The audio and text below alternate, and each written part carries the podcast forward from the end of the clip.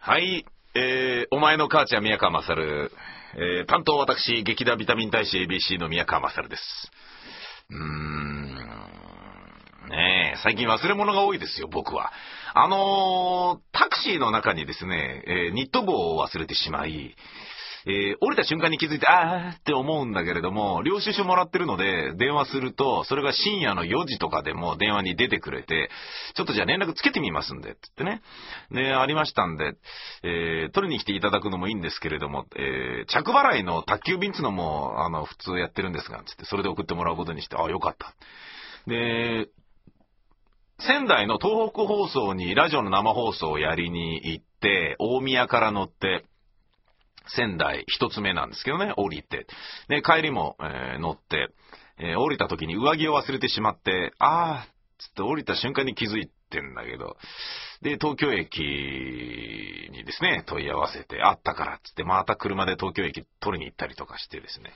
なんかあの、ボケっとしてるところが僕はもしかしたらあるのかな。うーん、弱っちゃうな。でね、えー、なんでそういう風になったのかというとですね、まあタクシーはただ酔っ払ってただけなんですけど、新幹線に上着を忘れたのはですね、あの最近僕、仙台に東北放送に行こうとしている時に、行き帰りの中で本を読もうという風に最近考えてましてね。で、あの本を読むようにしてるんですよ。でね、その時はですね、その上着忘れた時はですね、ジンキンスさんの告白っていう本を読んでて、あれですよ、あの、だから北朝鮮の拉致の話ですね。うん、曽我ひとみさんとの出会いからですね、えー、まあね、最初はね、あの、自分が兵役入ってね、で、脱走するまでにね、至る、まあ、どうすればいいんだろうっていう葛藤から始まって、曽我ひとみさんと出会って、あ、で、その前にね、北朝鮮にね、行ってみて、でね、ロシア経由かなんかで帰れるのかなって、あの、戻れるんだろうと思ってたら全然そんなことはなく甘く、ね、よく北朝鮮のことよく分かってなかった。ね、同じ共産圏でもこうも違うのかっていうようなことを思い知った時には時すでに遅く、一生ここから出られないんだろうなと思って観念した時に、とてつもなく若く美しいアジア女性に出会って、それが曽我ひとみさんだったっていうようなね、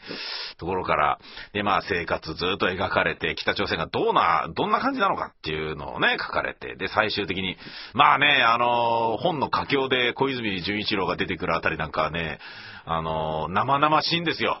うーん。手が震えるんですもん。で、それ読んでて、あの、忘れちゃったんですけどね。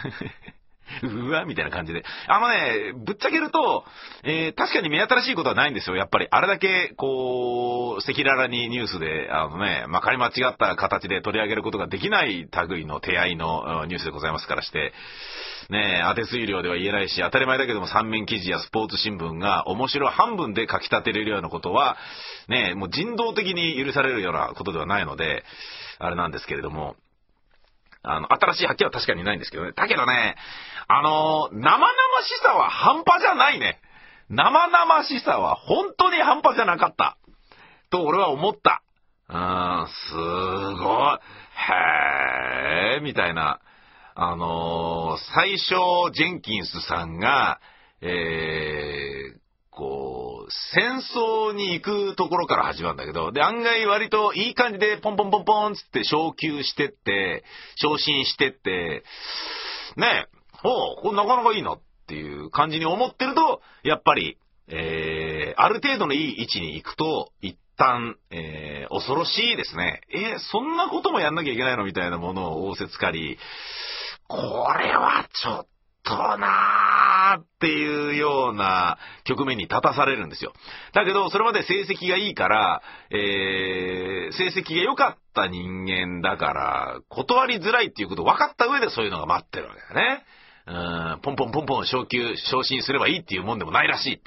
ていうようなことを気づいた時にはどうしたらいいんだろう自分は八方塞がりになっていて、で、えー、ある韓国ね、えー、駐屯地ですか、えー、行っていろいろやってる時に、あのー、見回りに行く時に自分は脱走しようと。ねえ、うん。えーいうことを考えて、いろいろなことをやるんですけどね、それがね、もうほんと映画さながらな、すごいんですよね、事細かに書かれているものとかが。でね、なんか、ジェンキンスさんっていう人は、あの、やっぱり、えー究極のポジティブシンキングなんだなっていうことは、一冊の本を読み終わって僕は結論に至ったんですけれどもね。うん。そんで、まあ、えー脱走して、えー北朝鮮のね、なんだあいつみたいな感じで、あの、とあるところのね、あの、門兵に目を丸くされて銃を向けられて、なんだ、こいつどうしたんだみたいな感じで、でも、とりあえず捕まえなきゃみたいな感じで捕まって、ね、銃口をみんなから向けられて、でも撃たれないこ、撃たれないだろうとは思っていたけど、怖かったみたいな状態を経験して、で、なんかね、あの、英語ほとんど喋れる人がいないから、何度か面接、面接っていうか取り調べみたいなものを受けるんだけど、全然ダメで。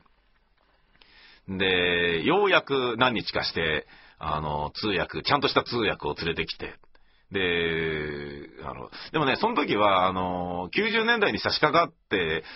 飢饉で、飢餓状態でみんながバタバタ死んでいくような、そこまで切羽詰まった状態にはない頃の北朝鮮だから、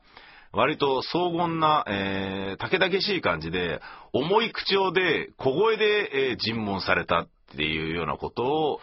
あのー回想していましたね。うん。とはいうものの、あの、メートルとフィートの単位を間違えて相手に聞かれてしまって、えー自分がいたのはここで、とか言ってて、そんなところにそんな高い山はないとか言って言って、バキバキバキとか言ってぶたれたりとかいうような、もうなんかね、強烈なところから始まるんだけど、で、まあ結局、なんかどうやら、これちょっとまずいんじゃないの？ここに妥当してきてみたものの、最悪なところに来ちゃったかもしれないとかってていうことに気づくんですけどね。で、そこで、あの、似たような境遇のアメリカ人兵士と4人一緒になるんだけど、そこの中でね、の人間ドラマがね、またね、強烈で、結局のところ、あの、北朝鮮の人たちっていうのは、あの、そのアメリカ人同士が、あの、結託したり、えーして、対北朝鮮っていう意識を持たないように、仲違いをするように、一緒にいさせているのに仲違いをするように、仲違いをするように仕向け続けたみたいなものもあるみたいでね。どういうことかっていうと、あの、一緒にいる他3人の、えーミスや、あの、裏切り行為に近いものを見つけたら、どんどん昇進させてやるみたいな、昇進というか、いい生活に変えてやるからな、みたいなことで、あの、結局のところ、北朝鮮の言いなりに、あのーね、その、なんか、要は、えー、顔色を伺うようなことをしてた方が得だっていうふうに、ジェンキンスさん以外の何人かが思うんだよね。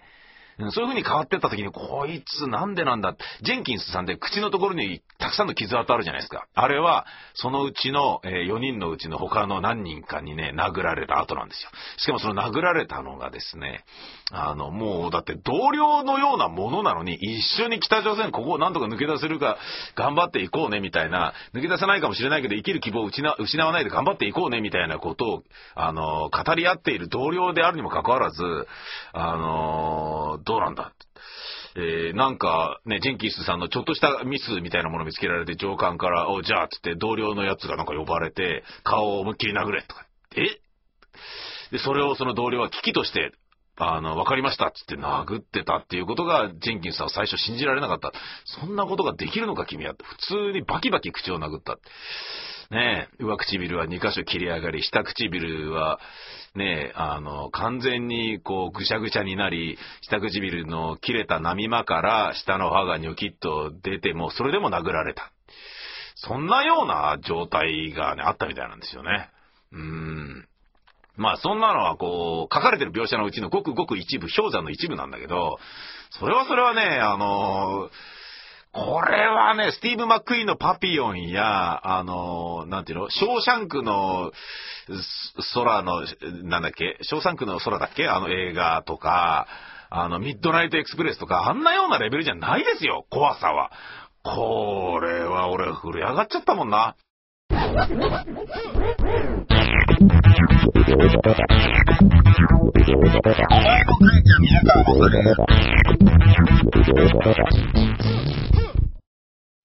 はい。えー一生懸命宮川勝語ってますので、えージェンキンスさんの告白についての感想は、あ続く。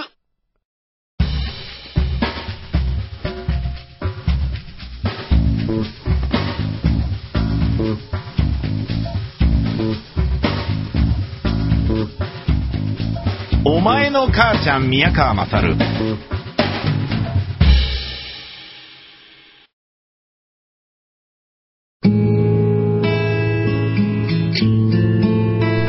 You by ニンニン乳首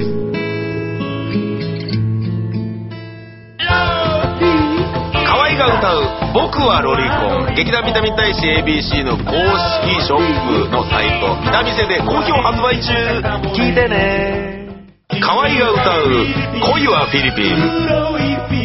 劇団ビタミン大使 ABC 公式ショップサイト。ビタミセで1000円にて好評発売中。買ってね。可愛がったデマガメさせて1000円にてリターン2で好評発売中聞いてね。買ってね。と家と劇団員が言っている。嘘。